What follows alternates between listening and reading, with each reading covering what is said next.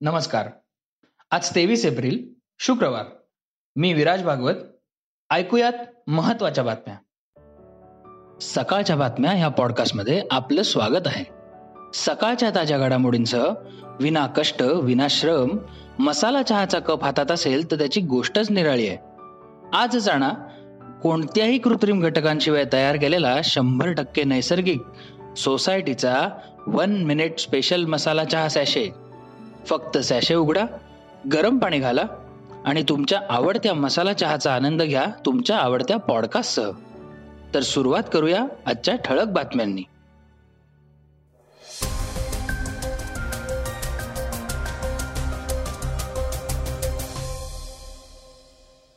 अमेरिकेतील pharmaceutical company असलेल्या फायझरनं भारताला त्यांची लस नॉट फॉर प्रॉफिट म्हणजेच ना नफादारानं देण्याची ऑफर दिली आहे सरकारी वॅक्सिनेशन कार्यक्रमांसाठी त्यांनी ही ऑफर भारताला दिली आहे.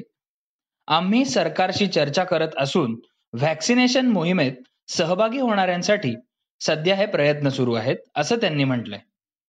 कंपनीच्या प्रवक्त्यांनी ह्या अमेरिकन व्हॅक्सिनच्या किमतीबद्दलचा आधीचा एक रिपोर्ट फेटाळून लावलाय. कंपनीनं म्हटलंय की आम्ही जगभरातील वेगवेगळ्या उत्पन्न गटातील देशांसाठी वेगवेगळी किंमत असणारी पद्धत स्वीकारली आहे. आम्ही व्हॅक्सिनेशन कार्यक्रमांसाठी विविध देशातील सरकारांना लस पुरवून मदत करत आहोत.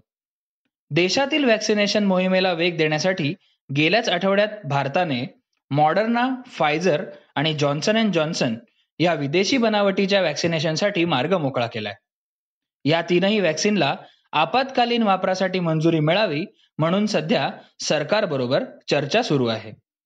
फायझरच्या व्हॅक्सिनचा एक डोस हा सध्या अमेरिकन सरकारला एकोणीस पॉईंट पाच डॉलर्सला तर युरोपियन देशांसाठी या डोसची किंमत एकोणीस पॉईंट पाच युरोनवर आहे. कोरोनाला रोखण्यासाठी देशात व्हॅक्सिनेशन मोहीम वेगानं राबवली जाते. एक मे पासून अठरा वर्षावरील सर्वांना लस देण्यात येणार आहे. मोदी सरकारनं हा निर्णय घेतला असून लस निर्मात्यांकडून ही व्हॅक्सिन थेट राज्यांना विकता येणार आहे. मात्र हे प्रमाण केवळ पन्नास टक्के इतकंच असेल. ह्या आधी दोन टप्प्यात व्हॅक्सिनेशन मोहीम सुरू झाली. आता तिसऱ्या टप्प्यात अठरा वर्षावरील सर्वांना व्हॅक्सिन देण्यात येणार आहे.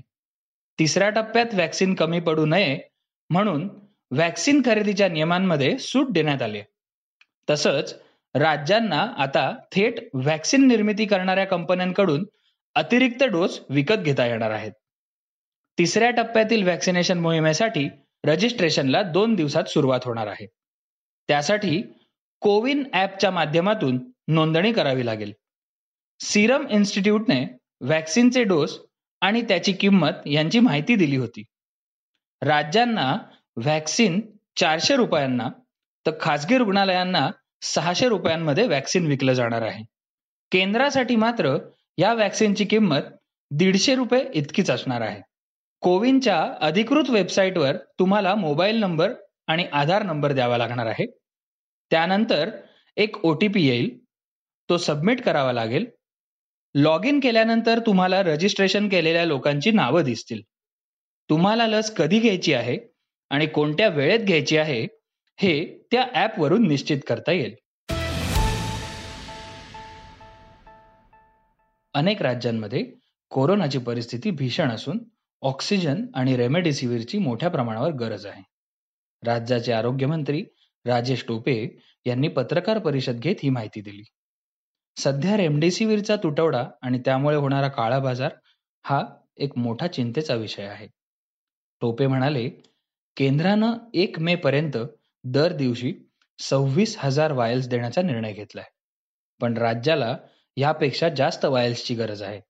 रेमडेसिवीर आयात करता येईल का ह्याचाही विचार सुरू आहे. मात्र ह्यात केंद्राची मदत लागते. राज्याला दररोज दहा हजार रेमडेसिवीरचा तुटवडा भासतोय. राज्याला साठ हजार वायल्सची गरज आहे. सिरमच्या आधार पुनावालांनी सांगितलंय की सगळं प्रोडक्शन चोवीस मे पर्यंत केंद्र सरकारनं बुक केलेलं आहे. म्हणजेच महिन्याभराचं ऍडव्हान्स बुकिंग झालं आहे.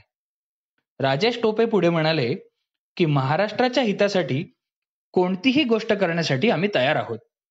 ऑक्सिजन कोणाला किती कसा द्यायचा हे सगळं केंद्राच्या हातात आहे. ऑक्सिजनचा पुरवठा करताना वाहतुकीचा मुद्दा आहे. ग्रीन कॉरिडॉर तयार करून राज्याला ऑक्सिजन पुरवठा करावा अशी विनंती राजेश टोपे यांनी केली आहे.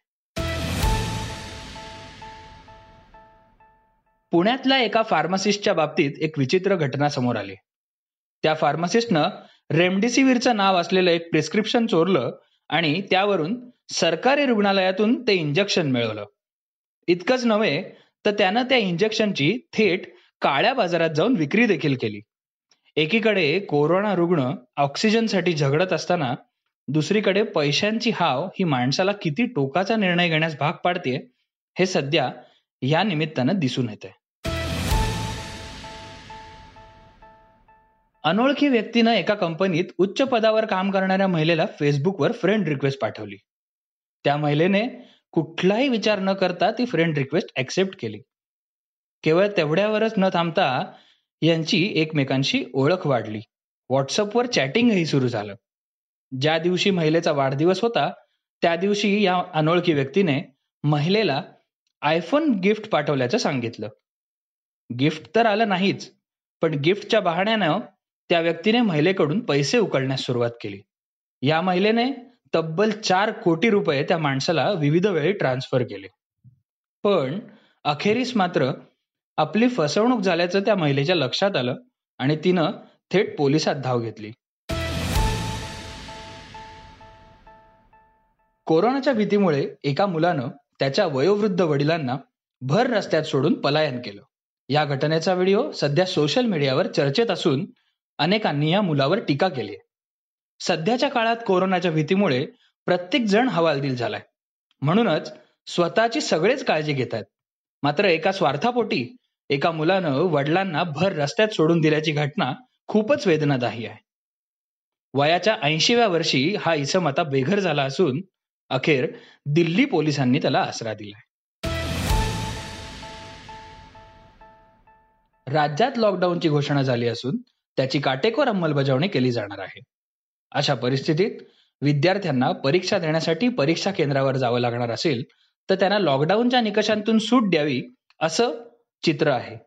ह्या साऱ्या परिस्थितीचा विचार करता अखेर महाराष्ट्रातील तेरा विद्यापीठांच्या उर्वरित सर्व परीक्षा या ऑनलाईन पद्धतीनेच घेतल्या जातील अशी माहिती राज्याचे उच्च आणि तंत्र शिक्षण मंत्री उदय सामंत यांनी दिली आहे. कोरोनामुळे राज्यात मालिका आणि चित्रपटांच्या शूटिंगवर बंदी घालण्यात आली. त्यामुळे आता अनेक मालिकांनी महाराष्ट्राबाहेर चित्रीकरणाचा निर्णय घेतलाय. आई कुठे काय करते? स्वाभिमान सांग तू आहेस का?